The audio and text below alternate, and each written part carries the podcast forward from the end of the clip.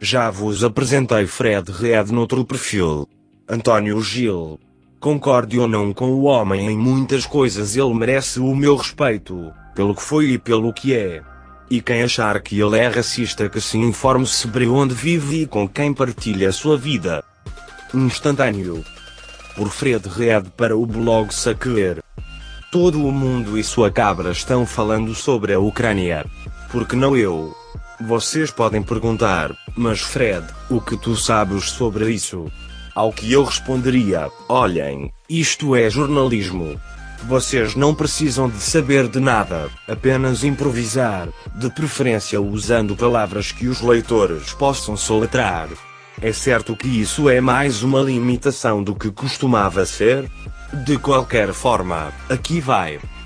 Porque a Rússia invadiu a Ucrânia. Ao contrário do que dizem os media americanos, a invasão não foi sem provocação.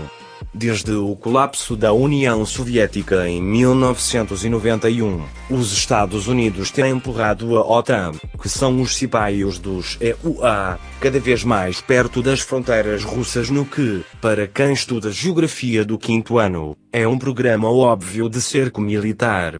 Dos cinco países que não a Rússia no litoral do Mar Negro, três, Turquia, Romênia e Bulgária, estão agora na OTAN.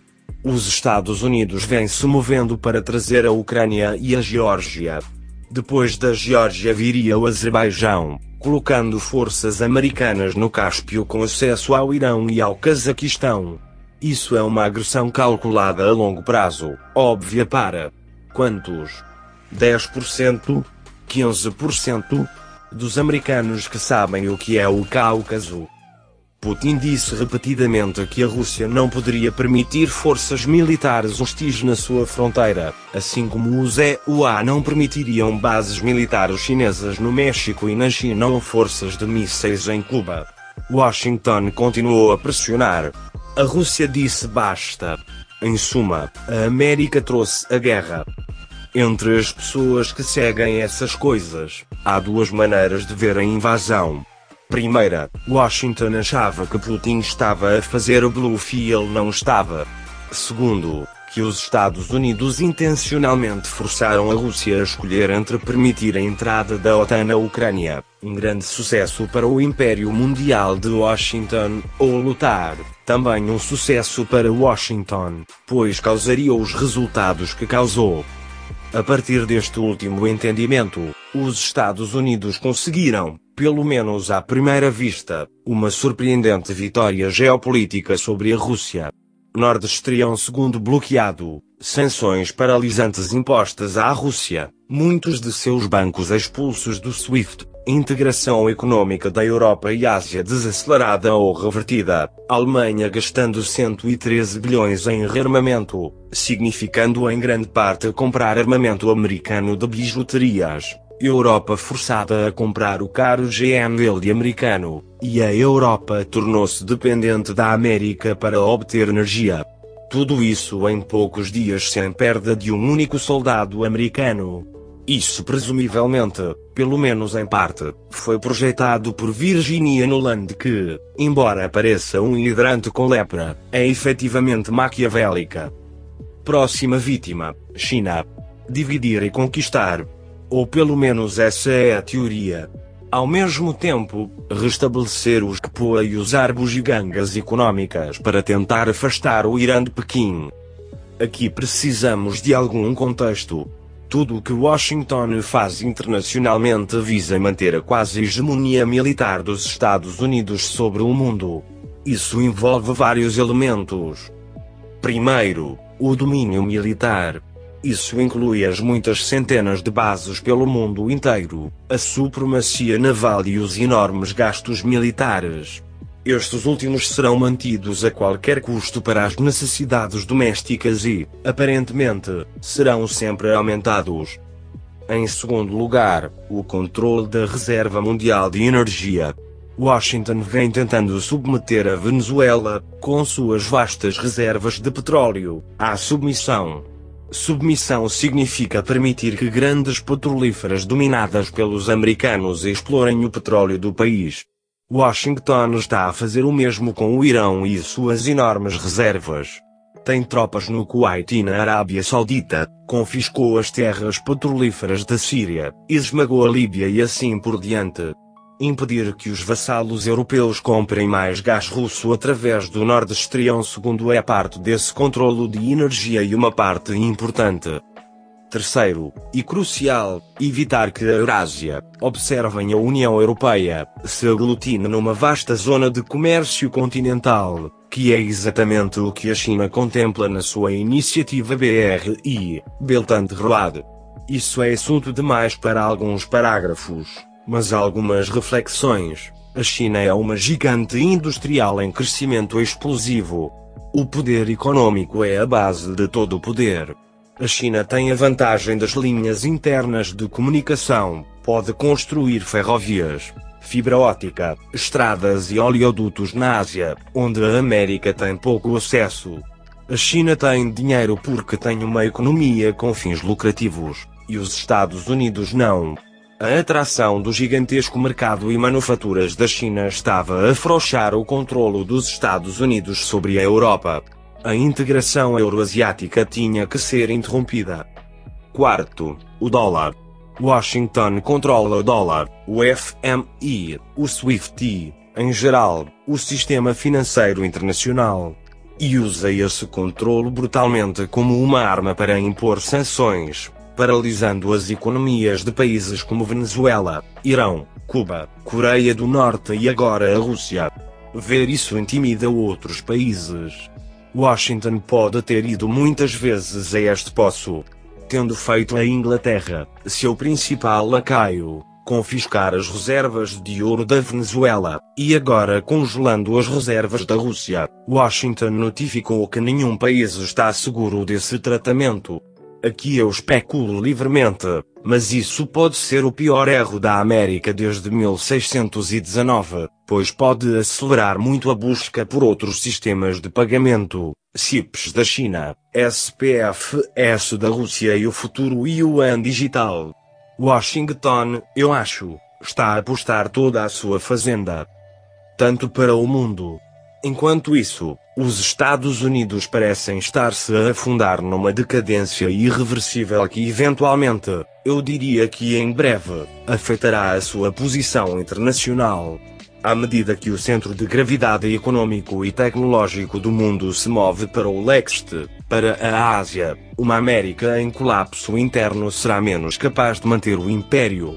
Considerem, a impressão de dinheiro de Washington, equivalente à degradação da moeda característica de sociedades em falência, resultou em alta inflação e uma dívida nacional potencialmente catastrófica. Isso causará perturbação política à medida que os eleitores procuram descobrir qual dos dois partidos essencialmente idênticos não se comportará como o outro. A inquietação vai crescer. A confiança exterior no dólar diminuirá. Os Estados Unidos sofrem de um déficit comercial maciço e crescente, em grande parte com a China, sobre o qual nada pode ser feito, certamente não em breve, porque os Estados Unidos não fabricam mais as coisas de que precisam. A manufatura não pode ser recuperada, exceto talvez em nichos de mercado como semicondutores, porque os EUA não têm mais os engenheiros necessários e força de trabalho treinada, e a mão de obra americana custa mais do que a chinesa, então a relocalização aumentaria a inflação. A importação de produtos chineses baratos mantém a inflação baixa, o forte fluxo de riqueza nacional para Wall Street e os militares, além do offshoring, levou à pobreza real nos Apalaches, no cinturão da ferrugem e no sul rural profundo. Isso produz cerca de 100 mil mortes por opioides anualmente em populações desesperadas. Agregações de sem-teto simultaneamente grandes e crescentes aparecem em Los Angeles, Seattle, São Francisco, Austin, St. Luís, e assim por diante, estimadas em 60 mil em lei e 50 mil em Nova York, tornando os metros perigosos. As condições mundiais de Bush presumivelmente não contribuem para a estabilidade política, assim como a falta de atenção governamental a elas. O crime está fora de controlo, o que não é um sinal de uma política saudável. Cerca de 700 homicídios por ano em Chicago, 300 em Baltimore e números semelhantes em outros lugares são agora rotina. Quase todos os assassinos e mortos são negros. Para países como Japão e Coreia do Sul isso deve parecer bárbaro. A situação não é de primeiro mundo. O problema racial da América é grave. A fronteira sul está aberta. Os estados do sudoeste são maioritariamente latinos ou em breve o serão. Isso não é tão mal quanto poderia ser, pois as raças parecem dar-se bem, mas impõem custos econômicos e os outros pesados. Ao mesmo tempo em todo o país as cidades têm enormes guetos negros com uma semi-alfabetização assustadora, sem perspectivas para os jovens. Tudo isso aparentemente é irremediável. Os ataques raciais contra brancos e asiáticos crescem em número, assim como, em quase todos os lugares, os assassinatos raciais, principalmente praticados por negros, Governos em todos os níveis temem negros que eles sabem que queimarão cidades se forem provocados, o que leva as bases tributárias a fugirem das cidades, piorando as coisas. Isso aumenta o ressentimento potencialmente explosivo. Há um movimento nacionalista branco substancial, que não quer não brancos na América, um pouco tarde para isso, câmaras de comércio republicanas, que querem mais latinos ilegais pela mão de obra barata, mas não dizem isso, e as empresas de alta tecnologia que querem mais imigrantes do leste asiático e indianos, dos quais os Estados Unidos, com um sistema educacional falido, dependem cada vez mais. No geral, o governo é fraco, incapaz de prevenir crimes, tumultos e saques, Washington não controla, mas é controlado, sendo uma operação de fachada para interesses especiais. As eleições não mudam a política, mas apenas a divisão dos despojos. Os presidentes cumprem seus três deveres essenciais, protegendo Wall Street, Israel e o orçamento militar, mas não muito mais. A escolaridade vem sendo emburrada em contraste com a China, a excelência em todos os lugares é desencorajada em nome da equidade. O talento branco nativo diminui nas escolas de elite, desde as escolas de ensino médio de alta qualidade até caltês, à medida que a maioria asiática predomina. Medidas de talento, como SATs e medicatos, são descartadas ou minimizadas. A gramática e a aritmética inglesas são descartadas como racistas. Nada disso parece melhorar a competitividade futura dos Estados Unidos. Finalmente, os meios de comunicação são controlados. Isso permite que Washington tenha liberdade de ação no exterior, já que um número suficiente de pessoas acreditará em qualquer coisa que lhes digam pela televisão. Os russos estão a vir, os chineses estão a vir, os iranianos estão a vir, os guatemaltecos.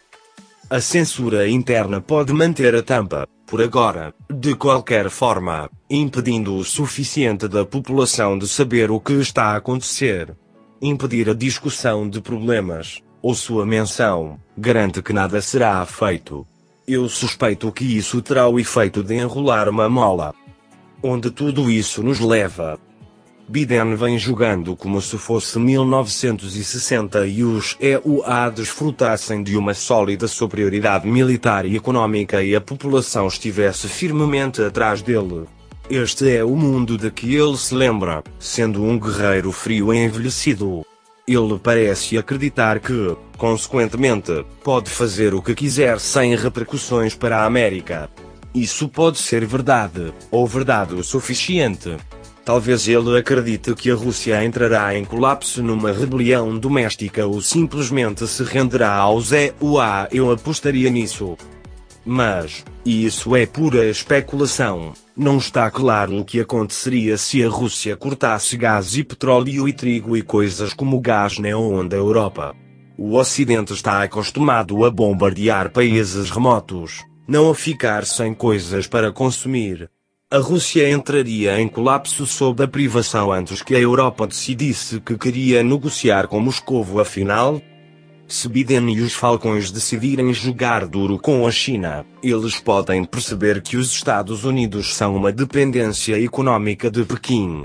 Se, novamente, muito hipoteticamente, a China cortasse todo o comércio com os Estados Unidos, a economia do ZUA morreria instantaneamente. Quase tudo nas prateleiras americanas é feito na China.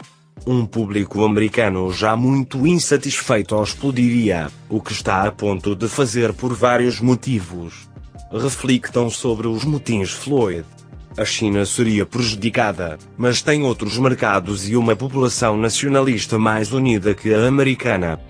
São os meus pensamentos, provavelmente valem o que vocês pagam por eles.